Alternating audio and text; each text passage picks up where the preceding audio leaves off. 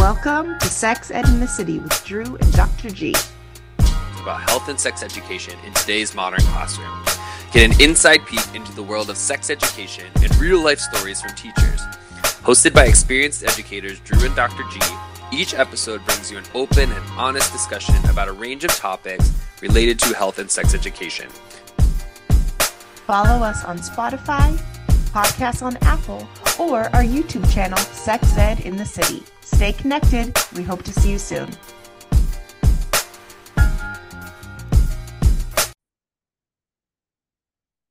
Let's kick it. Welcome back, people. Hope everybody's enjoying their long break from season one. We are back for season two of Sex Ed in the City. How's it going, Dr. G? What's up?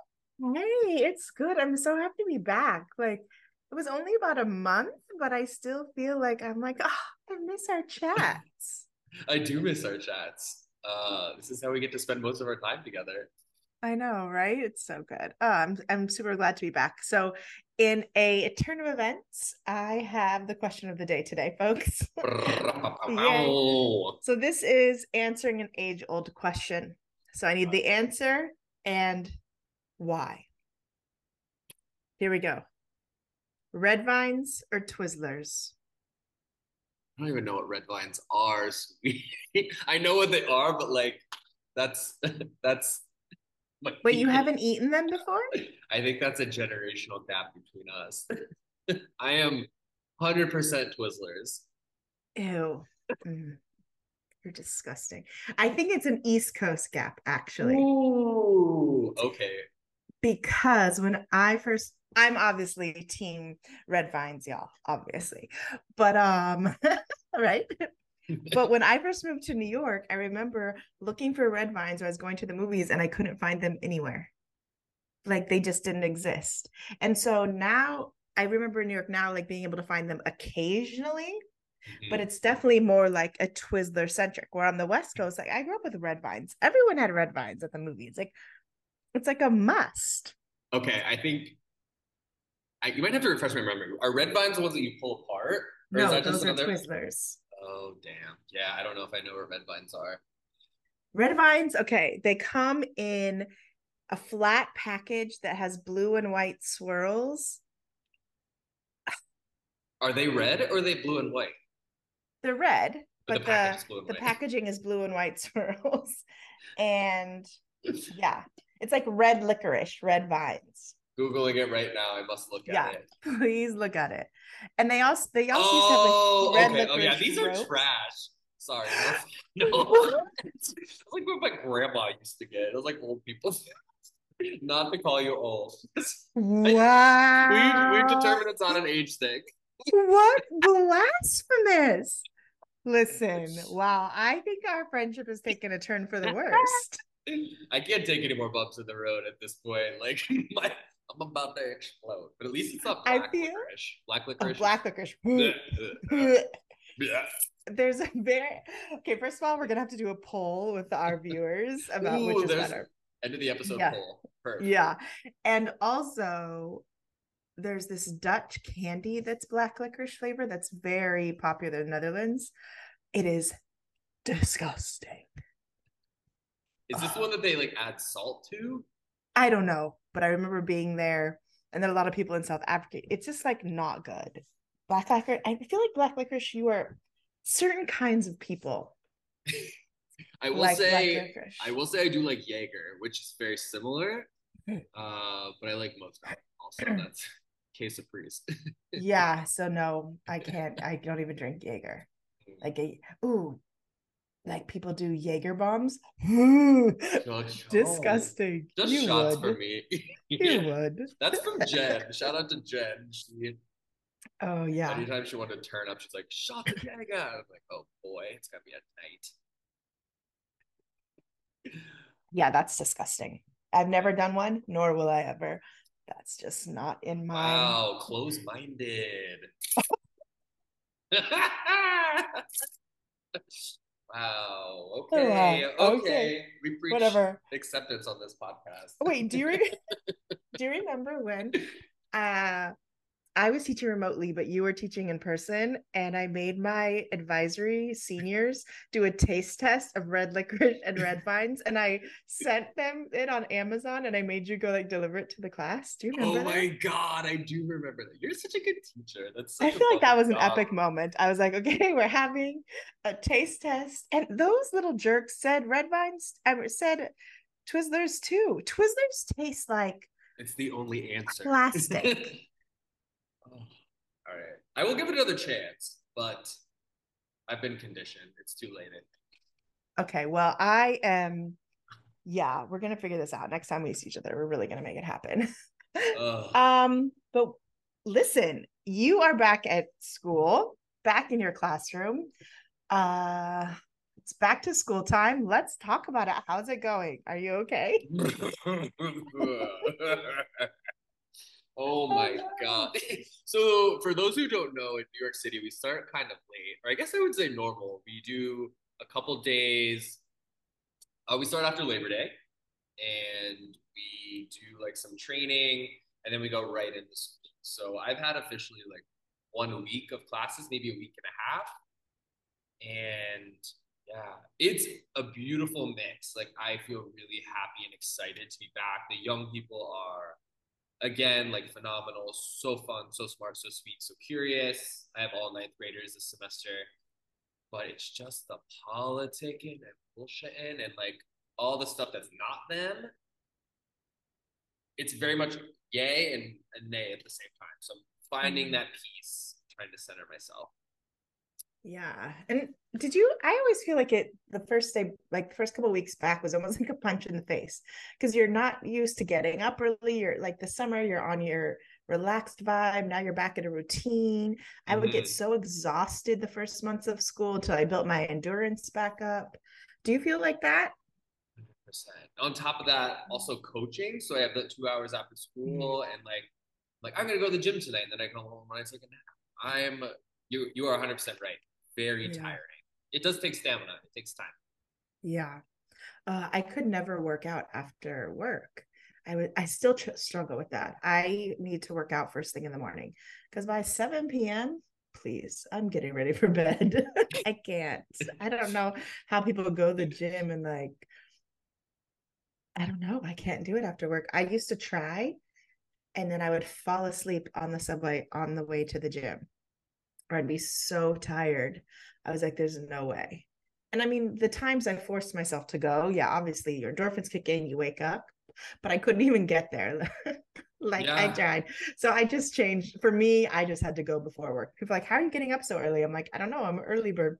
I would just get up at 5, go to the gym. It just made more sense for me to actually get it done. You are emotionally, mentally, physically spent. So it is a chore to go to the gym.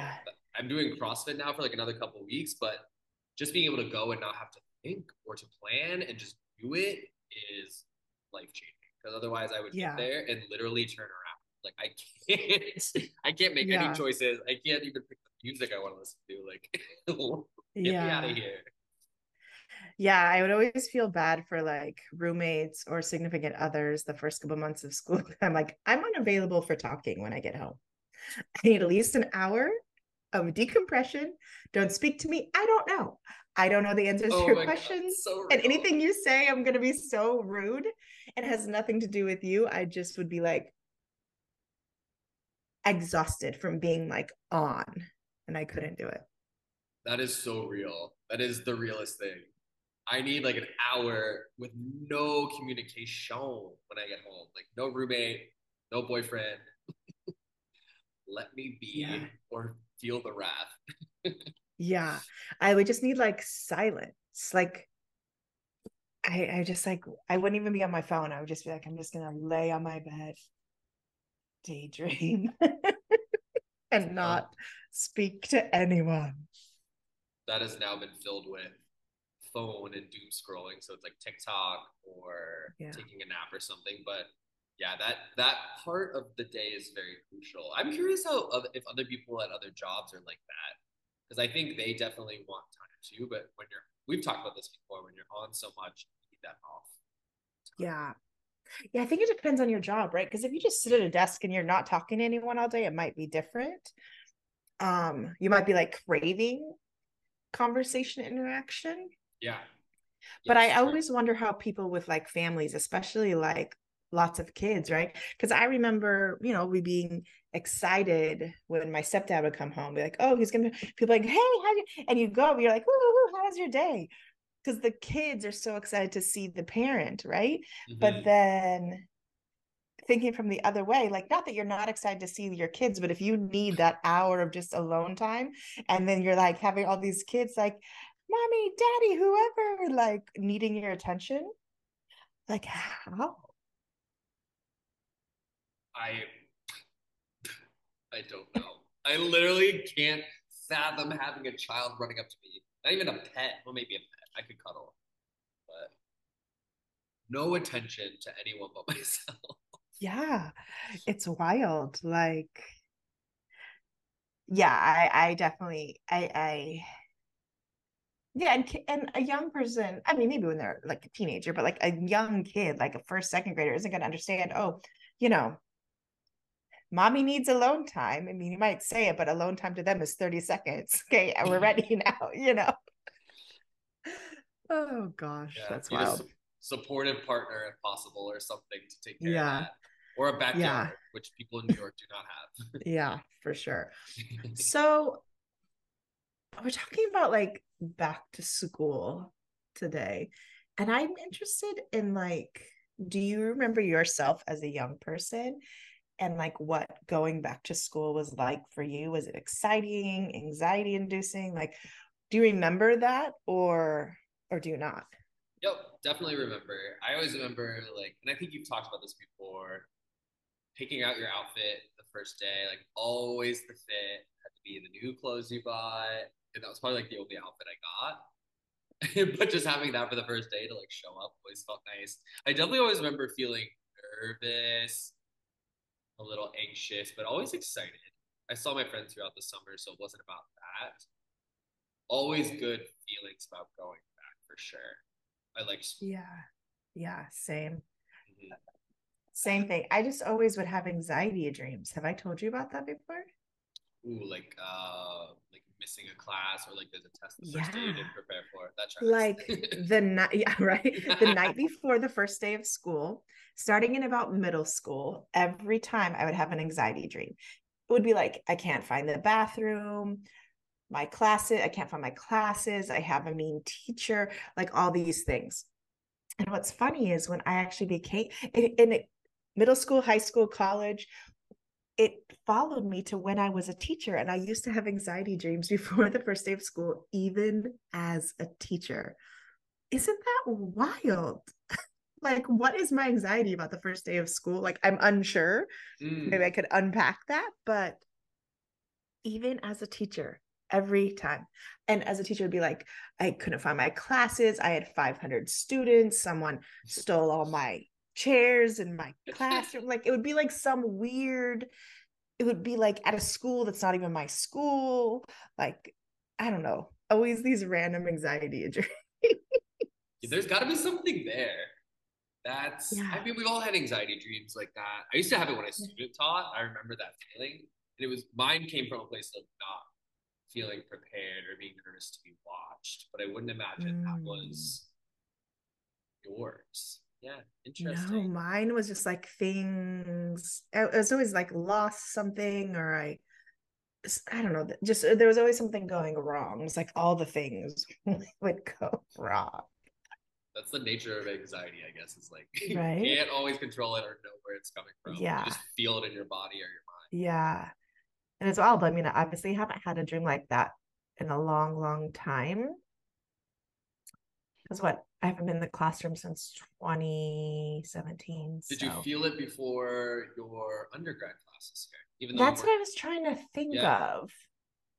I feel like I might have had a dream about like not being able to like log in. But what's interesting, I'm on medication right now, and the medication that I'm taking I have wild dreams all the time. Like, one of the side effects for about 20% of the people on it is very vivid dreaming, because I don't usually remember dreams unless they're like anxiety dreams or like a nightmare. Like, I don't often wake up and be like, oh, I had this dream, whatever. But ever since I started this medication, wild dreams, like wild. And I the kind that I remember, and I wake up, I'm like, what in the world was that? So I'm not sure if it's because of the medication or what, but I think I thought about something about not being able to log in, or I don't know. Meds will do that to you for sure. Yeah. When I tried, what's that, melatonin, like melatonin fucks you up. Any kind of any meds, I guess, but yeah, hopefully you're getting some pleasant dreams in there at some point. Yeah, they're not like they're not bad dreams. They're just like really detailed, and they're probably dreams I've always had. It's just like I wake up and I remember them. And I'm like, what? Like, just weird, I don't know. I have several recurring dreams, not recurring dreams, but recurring locations of my dream. Like, there's 3 or 4 places that I often dream about.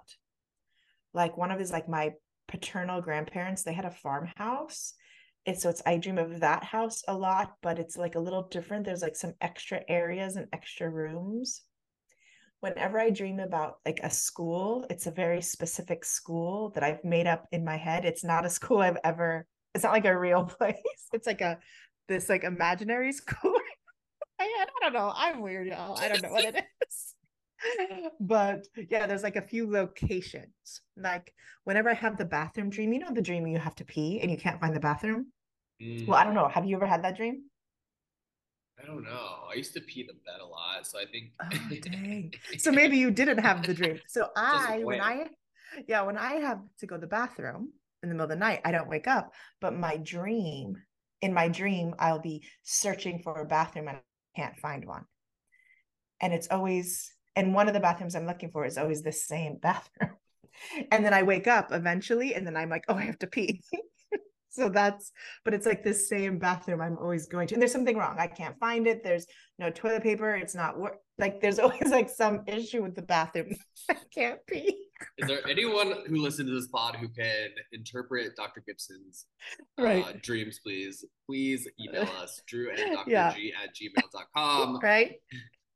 Therapize me, reading. Someone. Yes, we need something. Palm reading, anything. Well, I used to sleepwalk. Did you sleepwalk ever when you were young? I've only heard like one story of me doing it, but that was a long time ago. That's you did this before school, or you did this just in general? Just in general.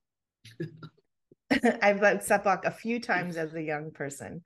And then when I was in college, I used to sleep talk to my roommate my freshman year. Oh, God. Yeah. Like, she would be like, oh, remember last night we were talking about blah, blah, blah. I'd be like, what? Apparently, she would come home and we'd have like full conversations. I'd be sitting up in the bed chatting with her. I was fully asleep. No reflection. Just possessed, you know. Yeah. Maybe I have some kind of, I mean, there is something about me in sleeping, you know, my semi-narcolepsy. Like, maybe I need to do some research. Any psychologists that are listening that want to like put me in a sleep study, I'm available. I would love a sleep study. Get paid to sleep. That's my job. That is the one thing you can count on. I will sleep. Yeah. We share that in common. We do. We love our naps. Oh my gosh. Well, what other like back to school tips do you have for people, but also like what do you just do for back to school when it's like a punch in the face? Like, there you are. I was thinking about that, like what are things that I've been doing as I've gone back, and a big thing that I think has made a big difference and a change from what I used to do is interacting with students' teams. The school I teach at is a very like diverse school with a bunch of different, like names that I'm not used to pronouncing. And I used to go about trying to pronounce them while calling attendance.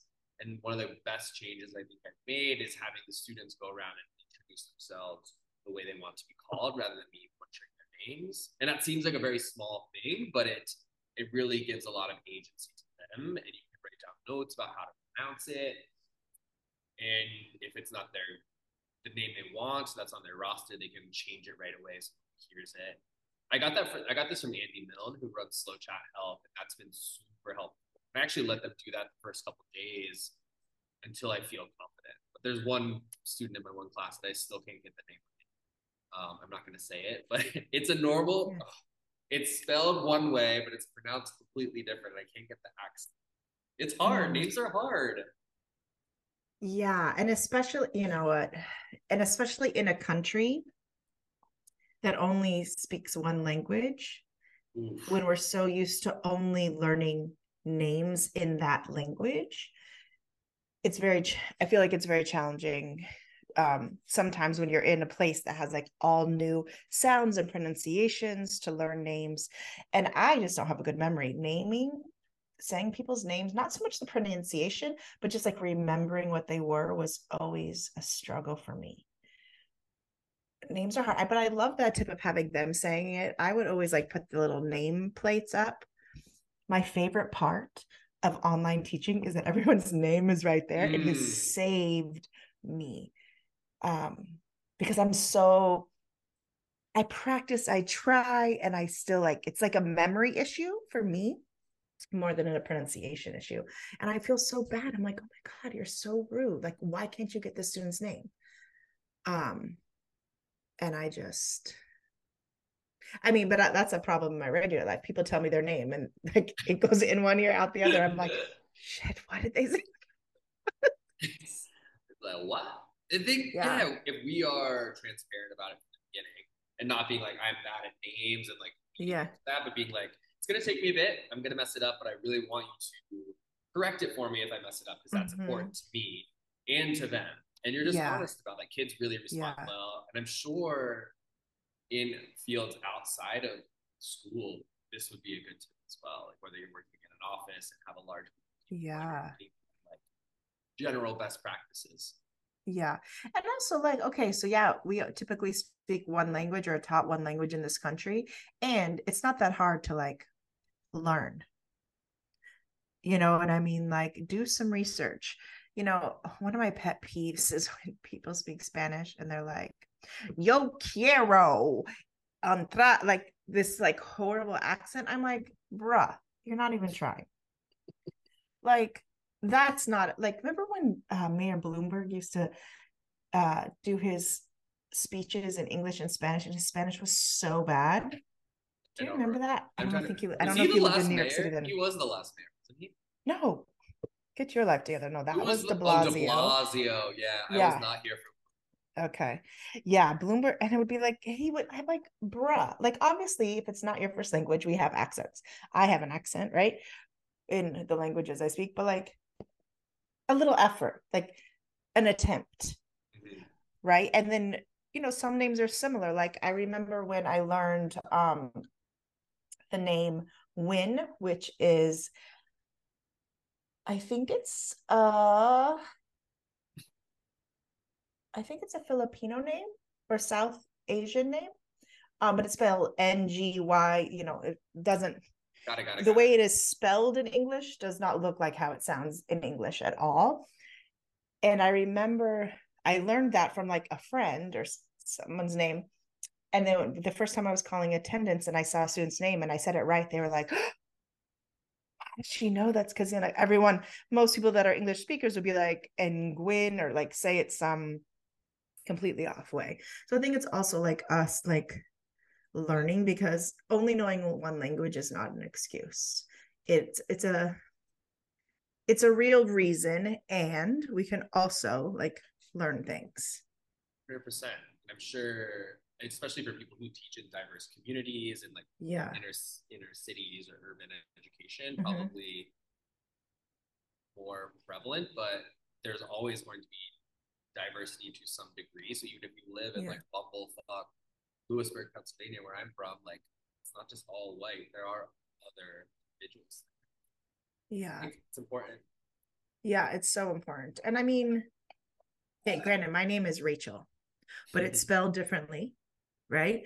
And even I get excited on the little thing when people spell my name right the first time. I'm like, and thanks for spelling my name right, you know? Like, and I have like what people would say is like a very like traditional, like white American name. And if it means that much to me, imagine how much it means to students who are, you know, not white, or, and always have to tell every teacher, like the first week of school, if you have a name that is not in English, or it's longer, or people don't understand how to pronounce it, is frustrating. You're like, no, it's this. And then people end up changing their names when they shouldn't have to do that, right? They should be able to use their given name if they want to, and not change it just because white people can't pronounce it, you know? That's white, and it's not only white, but like American, yes, and largely white.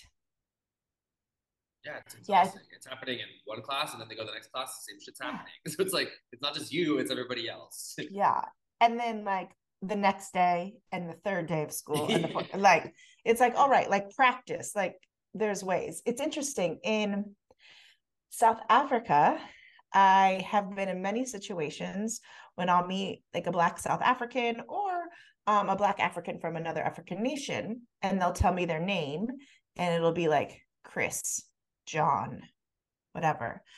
But when they introduce themselves to one of my friends who's also Black South African or colored South African, they'll say their name, their actual name, their African name. And it's interesting because I'm like, okay, I don't, like, you can tell me your actual name. I would like to learn it, but they've kind of like, I'm not even bothering. And also many ethnic groups there have like their given name, their family given name, but also like a Christian name, which is like the typical, what we would consider like white American, like John, Michael, those type of names. And I remember the first time it happened, I was like, damn. And I get it though. The person's name, I would have had to ask several times to repeat it, because also like the languages are not even languages I at that time had heard before. So I get why people do that. But I think as Americans in general, we need to do better at like hearing other languages and recognizing other sounds of other languages, and practicing the way we say other people's names, instead of just like, oh, I'll just call you this, you know? Yeah. And it can be challenging, like accents. Even when I was in Australia and people were talking to me, it was sometimes hard to understand an Australian accent, even though they're speaking English. It's like, oh my God, I'm just like a stupid American. Damn, I know, it's a shame. I mean, we, you know, as Americans, we really do miss out on a lot of like cool interactions with other people from other countries, because we're given such a limited worldview through language and food and history and all these things. And because even in like pop culture, American things are like very popular around the world, you know, like everyone knows American singers. Yep. And not a lot of people know singers from other countries, you know, and I think that's a disservice to us as Americans. Like there's so much good music and culture and languages that are so rich and exciting. And we need to get over this, like, I don't understand, this is America thing. Like you're hurting yourself. Like there's mad cool stuff in the world. Like learn some other folks. That's how we're socialized, right? It's like, yeah. I mean, maybe nationalist, but it's like America has everything, we're the best. Like, why would you go anywhere else? Yeah. Like, toxic, so toxic. Lots of them. And it's wild because even like, so I think about like my friend group in South Africa. First of all, each of us has a different background, and every single person has a different accent. Now, I'm the only person with an American accent,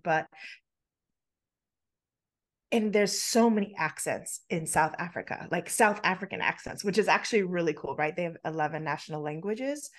So people are just like used to navigating it, where I think it's like part of like what you do in a diverse culture. Whereas I think oftentimes Americans that aren't exposed to diversity don't know about that, right? They don't eat different types of foods or understand different languages because they're not exposed to it. And yes, a lot of that is white folks, but there's also other groups that are very like insular that also don't know anything besides their own. I mean, there's reasons for that, but I think it's I don't know. I love travel. I love meeting people from different places. Mm-hmm. And I love when I am in a friend group and everyone has a different accent. And also my friends in South Africa all speak like 3 or 4 or 5 languages. And I'm like over here with like 2.5, not even 2 and like a quarter. You got 2 in America. You're probably above average. So. Yeah. Which is, that's embarrassing for us as Americans, honestly. Like, yeah. Honestly. And like when I hear people that have like accents when they speak English, like American English, and people are like, oh, they have an accent. I'm like, yeah, but that's probably like the 7th language they know. So relax. Cool it. And they're still trying and still pronouncing your name correctly. So you can do the same, you know? Yeah. I think of all our students who come in, are able to listen and communicate, right, just as effectively. Yeah. In what is their 2nd language is so mind-blowing. I shouldn't say mind-blowing, it's like impressive to me, because that's not me at all. Yeah. It's really cool. It's funny. I saw this article about the royal family, and it was something about, I don't know, I don't really know the royal family like that, but the one that's going to be the king next, not Prince Charles, who's the king now, the William, Prince Harry. William. Oh, William. Yeah. Oh, yeah. Harry's the ginger. William, he's like the prince to be or the king to be. I'm probably botching it, British folks. Sorry about that. Jaeger. Like, let her have it. But there was like a article about like praising his son that like he already knows 2 languages. And people were like, ooh, like he has all the resources in the world and he correct. Knows 2 languages. Correct. Imagine, like, there are millions of people in the world that have no resources and know 5 and 6 languages. So everyone was like, ooh, look, he already has 2 languages. People are like, and? Like, why are we? Okay, calm down. Like, if you're the future king of England, you probably could have a few more under your belt. Like, it was just like the most ridiculous like thing that people were hyping him up, and they're like, not that exciting. Could spend a whole episode on the monarchy and my feelings about it, but we'll get to it now. But yeah, you're absolutely right. That reminds me of we both read Trevor Noah's book, Born a Crime. Yeah, reading that this summer was mind blowing. Just how smart he was. He knew every language and all the ways that allowed him to connect with everybody and also save his ass with these funny situations. Yeah. Incredible. Yeah. I mean, language is such a connector to people, and not just the language, but being able to understand like the tone that people speak with in their language and how it's different. Because yeah, I can speak Spanish, but like a Dominican Spanish and a Cuban Spanish and a Mexican Spanish, they have different tones and phrases and humors and things. And that's like what connects you to people beyond just like asking someone, how much is this? How do I get to here? You know? And that's like what really can build a relationship, like past that level of just basic understanding. It's actually building like real connection through language. I mean, and that even goes with like different types of English, right? Like when I'm in South Africa, when I first moved there, there were so many times I was like, I know that's an English word, but I don't understand what they mean this moment. Yeah. And even in the US, like you say things in New York, people in Florida, like there's, you know, different things. And language is such a connector, but it can also be such a divider. That's a nice segue. I completely agree. Thinking about the importance of connection in the classroom, was there any, because I think teachers come in and like want to do all these icebreakers and like fun things, which I think can be good. I guess I'm curious on your opinion on like, what did you used to do when you started school? Like, how did you build connection in the classroom? Yeah, I mean, I would spend the first week of building relationships and young people getting to know not just me, but each other, right? I mean, when I taught 10th graders, it's a little different because they know some people already, but 9th graders, they're coming in not only to a new school, but all new people. They may, most of the time, they don't even have friends in New York City. It was different, like where I grew up, like we had all went to middle school together, but yeah. A place like New York City, you're probably going to a high school on your own. It's all new friends. So I would spend the first week just having them get to know each other, but through the lens of like health and like talking about, is health important to them, why it's important to them, and having discussions like that to get to know each other through that way. One activity I used to do is I would have them, we take like 5 minutes. And this is what I would say. I'd be like, pretend I won the lottery. I'm a billionaire. And so to celebrate, I'm going to buy you each your own car. It can be whatever car you want. Sky's the limit, be imaginative. And I'd have them describe all the different things their cars were going to have. And they would share it. I'd be like, okay, great. Now, the only catch to this is the only car you're ever going to have. What do you need to do to take care of it? And so then we'd have this discussion, you know, put the good gas, clean it, like all these things. And then we relate that to like our bodies and what actually health class was, right? And talking about, is that important to them and what parts are more important, right? Because some folks like, I have to wash my car every day. Other kids are like, eh. You know, so like talking about like how that is our bodies and like what's important to us and what parts of that are. And so it was just like a way to, for them to kind of get to know their likes and dislikes. Cause some kids would be like, I'd have like all Barbie themed or a sports or, you know, we get to know their personalities, but then also like some of their beliefs and what they valued as young people when it came to health and stuff. So I always like to do that. And I used to have them like, do artwork and draw and everything, and we'd like do some activities during that just to get to know each other. But that's when I had a lot more time in health class. Once I started having less time, I couldn't do that piece, but it's really important to me. That's really fun. I love that comparison to your body and taking care of itself. Might steal that for next semester. Do it. I'll take do that. It What do you do? I started doing an identity project, which I got from New York State AFERD. Shawna White talked about this, and it's really fun. You actually kind of see them in the background. So we talk about building connection through parts of ourselves that are similar, but also celebrating our differences as well. So the students have to draw themselves, and on one half is like their visible identity markers. So what we would see or how they see themselves. And then the other side is 5 invisible identity markers that you wouldn't know just by looking at them. So if I'm looking here, I see like countries of origin flags, I see like interests, hobbies, I don't know, somebody has a butterfly, somebody has a plane they like to travel. I see Hanukkah, I see a tennis ball. And then we have them do like a gallery walk, and they talk about commonalities, differences, and that's been really that's been rich. And they answer questions and reflect on it too, but it's just a good way for them to find commonalities and celebrate their uniqueness a little bit. Oh, I love that. That's such a fun activity. Oh my gosh, if I taught high schoolers, I would definitely want to steal that from you. I don't think my undergrads will be into that. I can already tell from what I know of them. It's hard to get my undergrads up at 8 a.m. They're like, I had to send emails to 2 of my students like, can you please get out of bed?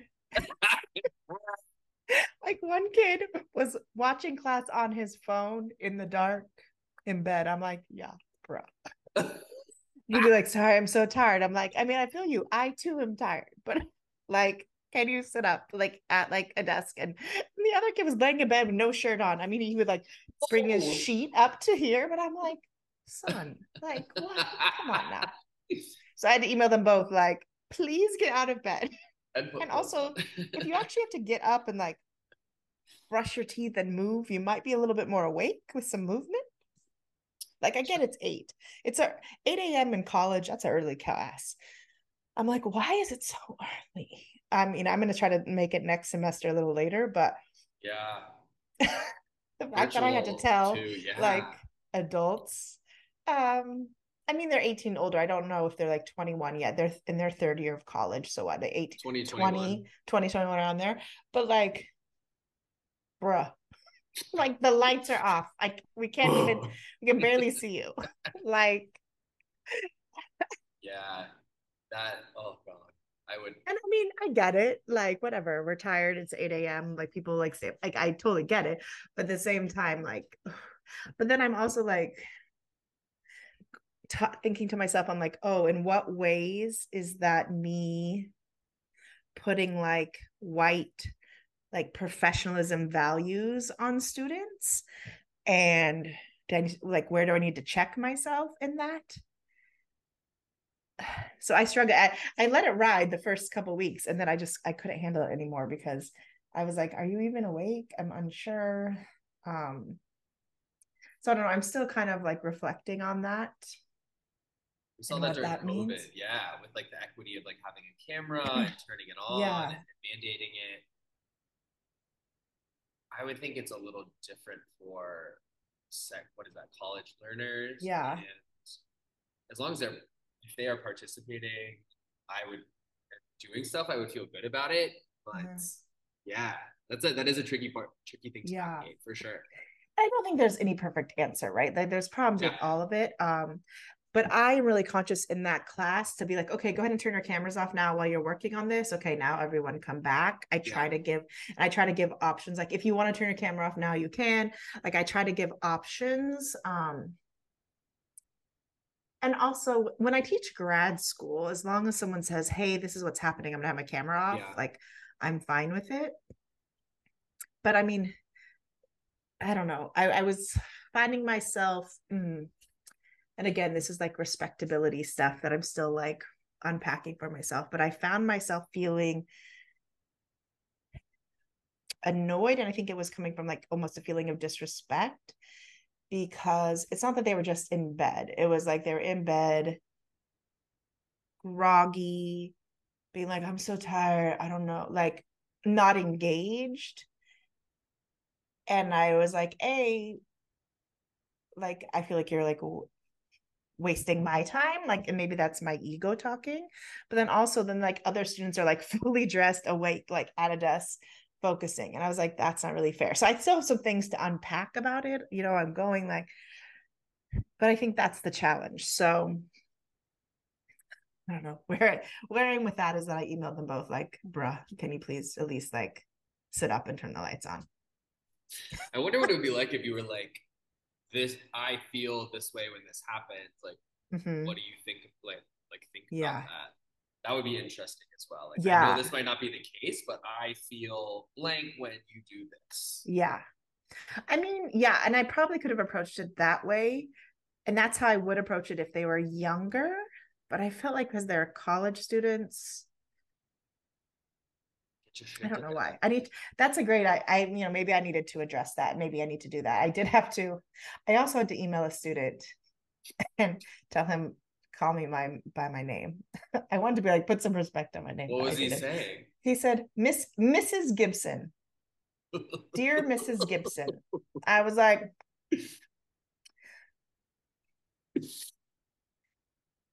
and so I was like, hey, when you refer to me, please refer to me as, and I gave him three choices, Dr. Gibson, Dr. G, Professor Gibson. He chose Professor Gibson. And then I told him why, because of, you know, but I was like, Mrs. Gibson, is this high school? A, B, in what part of your college career have you ever referred to a teacher as Mr. Mrs.? I was very confused by that. And I was also a little triggered. Oh, yeah. Like, it's a white male. And I'm like, but also I don't want to say it's because of that. Like, maybe that's just his vibe. And he apologized. He's like, I'm so sorry. I'll call. I really apologize. And he, you know, so now he doesn't. But I was like, get it together, man. Super common with, I mean, I think research shows that with women, and particularly women of color, when they're being addressed and they have PhDs, that's often neglected, or they call them by their first name or something. So that's like, that's very much the trend. And that's that's awesome. Well, and that's what I told him in the email, like, these are your choices and this is why. And obviously I'm not a woman of color, but women in general, and then, you know, women of color, even, it's like even higher incidences of that. But I was like, teachable moment. Anyway, back to school. My other thing that I've tried this year as well is I picked like one word that I want to be like my focus for the year. I don't know if you, I saw this from Andy Milne as well. I'm always looking stuff up. It's like, I love him. Shout out Andy Milne. Yeah. Can we get him on the pod, please? Yes. I mean, I work with him at Shape, so he'll definitely be, I'll email him today. I feel like he's just like dad. Like he's like the dad of health ed. He seems so funny and sweet. He is. Oh, he's a really good person. Yeah, I really believe his. Well, my word is authenticity. So that's my focus this year. Just being myself and trying not to like necessarily, I don't want to say not be fake, but be in tune with how I'm feeling, be authentic with the students and how I interact with them. Andy does it like new calendar year, like 2024. I'm like, I'm gonna do this for this year and see how this goes. Okay. So yeah, I think it's a cool idea, and it's definitely like sticking in my brain and giving me something to focus and work on a little bit. I've liked it so far. It's nice. Yeah. Now, did you tell your class about it? I did not, but that's a good point. Maybe I could. Maybe we could all make words. Yeah. It's very like manifest vibes, but you know, manifesting, woo woo, whatever. But also it is important, right? When we say a word and we speak it, our intention, you know, like mine is vulnerability, but also my word's been vulnerability for a few years now, but I remind myself of it. And that helps me like, you know, remember keeping it in my consciousness and my conscious mind. Yeah.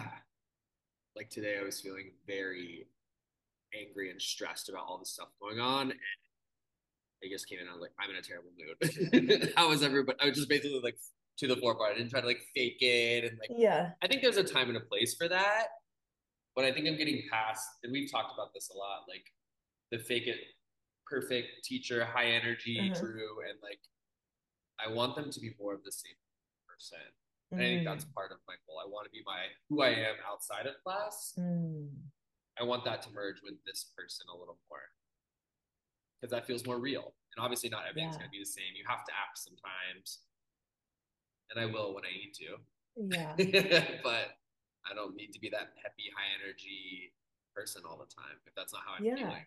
It's exhausting. Yeah, and it's like big. And it's modeling emotional intelligence for the young people you work with, because society in general says don't show your feelings unless they're like happy or something like that, right? So look at you modeling, and they can be like, oh yes, we're fashion.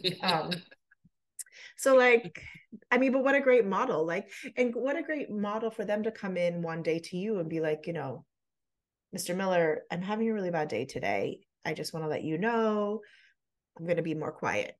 Right. And so then what relationship is that? So that you can like, no, okay, I'm not calling on them today. I'm just going to like, let it rock, because that's how we know what's coming up for folks. Communication is so important. I think that's one of the biggest things I try to get in with the kids is you gotta, I mean, I need you to communicate with me. And that's so hard because there's such a power dynamic. So getting them to let that down is so hard. Like, okay, your assignment's not going to be in. You got to, please tell me, like, we want to know, or I'm going to miss practice. And I'm always like, I'm going to be so mad if you don't tell me. And I am a little annoyed, but I also get it's scary. It's scary to trust an adult, to be vulnerable to that adult, when that's putting you in a position of weakness or quote unquote getting in trouble, right? Yeah. We operate out of fear. And that's, society doesn't teach them to do that, right? Yep. Society teaches us to make an excuse, blah, blah, blah. Yep. Yeah, and that's so important, you know. I remember I had a grad once, just like, excuse me. Ooh. He's coughing. Sorry, tickle in my throat. I'm not talking about being authentic. Why was that so classy. Funny? I had a grad student just like, not stop coming to class, stop responding to my emails. I'd be like, are you okay? I haven't seen you. You haven't turned in your assignments. And finally I was just like, stop ghosting me. What is happening? And then he finally responded, we could have a conversation. But I think that you have to make that really clear to your classroom that you're like, I want you to talk to me. And I think that's really important for parents and caregivers as well. Like, I know when I was being raised, I don't know if this was on the pod with my mom or not, but my mom's biggest thing was like, if you did something, quote unquote wrong, it's going to be better if I find out from you than someone else. Because my mom does not play with lying. Like, ooh. And she stuck to that. The times that I did something that I could have gotten in a lot of trouble for it, I went directly to her and was like, hey, this thing happened. She'd be like, okay. And we work on it. But the times I didn't do that, I would get in so much trouble. And I think that's something she taught me about communication. And I still do that. I'm borrowing her car right now and I scratched it. Like there's like a yellow mark because I like ran into something. So when she came, Rachel. I was like, oh, listen, Miami, you have to reverse park. And I have came like out of nowhere. Yeah, I have the most narrow parking spot. Anyway, whatever. I will not be judged. It's a 2005. There's no backup camera, sensor. Anyway, so I was like, Mom, I have to tell you something. And she was like, what? Did you scrape the car? But like, if I wouldn't have done that and she would have gone out there and seen it, she would have been pissed. Yeah. But I feel like that's same in the classroom. Like, and then when you say that to your kids, like communicate with me, you also have to then do what you said you were going to do and not be like, oh, well, I'm telling, like you have to like say, if I said, talk to me about this assignment, then actually like, okay, thanks for telling me, get an extension or whatever it might be. This would probably tie right into your research too, as well, of like, how does me saying this as a white male teacher, what students believe this and accept this or do feel comfortable and which ones do not? And I would imagine that plays a big part in that as well. Yeah. Like I can hammer in, trust me, I'm a good guy. Like, I'm not going to yell at you, but like, there's going to be a lot of distrust from some students. And I think that's normal. Well, and do you find, I always found this, that like my first month, or even sometimes my first semester, like there's a big chunk when it was me proving myself to my young people, right? Because I was in the same boat as you. Like I was a white teacher with students all of color. I've had very few white students in my career. And there's a level of trust I had to earn, and rightfully so. Oh my gosh, my coffee. She's sipping and coughing, folks. Sipping with her straw. Oh my gosh. Sorry about that. But yeah, like, and I think that especially when you have ninth graders, or especially when it's your first year at a new school, there is that time of proving yourself.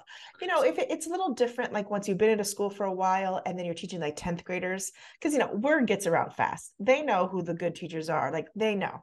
Mm-hmm. But when it's like you're new to high school, there's this moment where you, as an adult, you do have to earn their trust. And it's not just something expected. Like when adults are like, you will respect me just because I'm an adult. Get out of here. Doesn't work. Yeah. Like you don't just get respect because you're old. Or you're older than someone. Mm-hmm. We respect people because they've earned their respect. Not doesn't mean we're like out here treating people horribly, like out of pocket, but like there is a moment as a teacher where you have to earn the respect of the young people. And you do that by being caring, being authentic, all those like classroom management things and all the, all those teaching like pedagogy things that some teachers have struggled with. Kids will test that for sure. They'll do things to like see if you care or how far you're willing to go. And they also want to be challenged. Like if they're off task in class, like of course they want to be on their phone, but they also want to know you're paying attention to them to make sure they're not on their phone. So letting them get away with shit may seem like the nice thing to do, but not the way to go. The phones, the damn phones. It only makes it harder in the end. Because you can't fight with a teenager. You're never going to win. You just don't do it. You're never going to win. But yeah, and I think that's what you said about them testing you. It's we talk in sex ed, like, ooh, what questions are they asking? You know, yeah. The shock value. They're not so much wanting the answer. They're wanting to see how you react, right? And the reaction is what builds the trust. And that's regardless. I mean, and I did that with jokes. Like, that was my method. That's my personality. Like, appropriate jokes. Obviously, I'm not like making fun of young people or something, but I remember being when I worked at a previous school, and we had these elevators to the 10 floors. And it was so annoying because, like, there's a student side of elevators and a teacher side. And we were, as teachers, we were supposed to kick young people off, or they had to have a pass to use. It was like very annoying. So anyway, I remember once this girl was like, I was like, oh, do you all have a pass? And the girl was like, well, where's your pit pass, miss? I'm like, well, my pass is my high school diploma. So she was like, you right, miss, you right. I could have been a jerk, like, don't you dare talk to me. But I just made a joke and, like, kept it moving. She's like, oh, you right. You know, like, there's a way to do things that is not, like,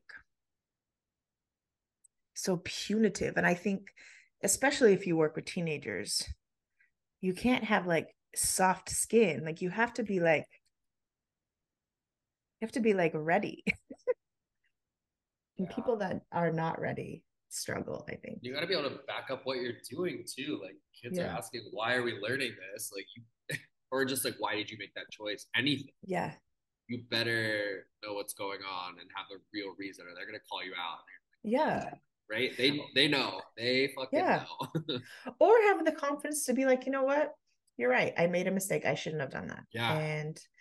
And that's okay. And they will respect you so much more than making up some bullshit line. Yeah. About it. Yeah. Lying's not going to work. Don't fake it. Yeah. Like, because we're often taught as teachers, we have to know all the things and be the all knowing person. But, like, no one knows everything. I have a full PhD, and every day I'm like, do I have a PhD? Because I feel like I don't know this, you know? And, yeah. Being the authentic. I love that word that you chose, authentic. So important. Yeah, I'm going to see how it transitions to the rest of my life as well. Maybe encourage our listeners to think about what their word is. What would your word be? It can be anything you want. Yeah. We'll link the article from Andy Milne in the episode notes so people can read and check it out. That would be cool. Yeah, that would be cool. And for folks to, I think that's a great practice. Start the school year off with, what is your word or your intention for the school year? Is it like organization? Is it authenticity? Is it less stress? You know, whatever it might be. Sleep. Self-care. Yeah. Speaking of self-care, just want myself. I was giving you shit for crashing your car. Meanwhile, my cell phone is in a million pieces. I need it back. I miss technology in life. Oh, I'm sorry. But also, to clarify, I did not crash the car. I pulled out of the spot, and the giant yellow pole scratched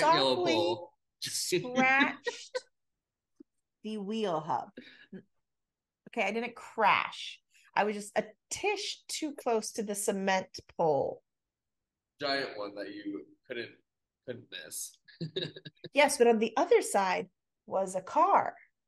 So, like, listen, I had just moved here. The spots are very narrow and you have to reverse into them.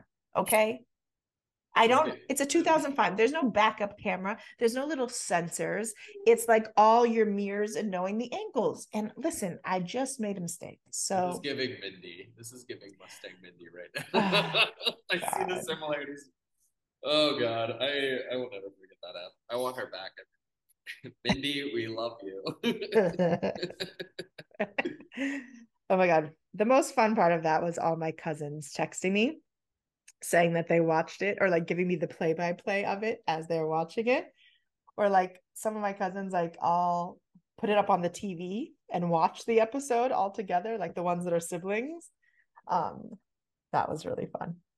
For those who just joined us this season, our season finale last season was Rachel's mom coming on, and Mindy was a hit. My friends, I had a couple of friends text me being like, this is it. This is what we've been looking for. Yeah. My mom's fun. She's real fun. Wow. Well, any other last minute back to school tips before we conclude today?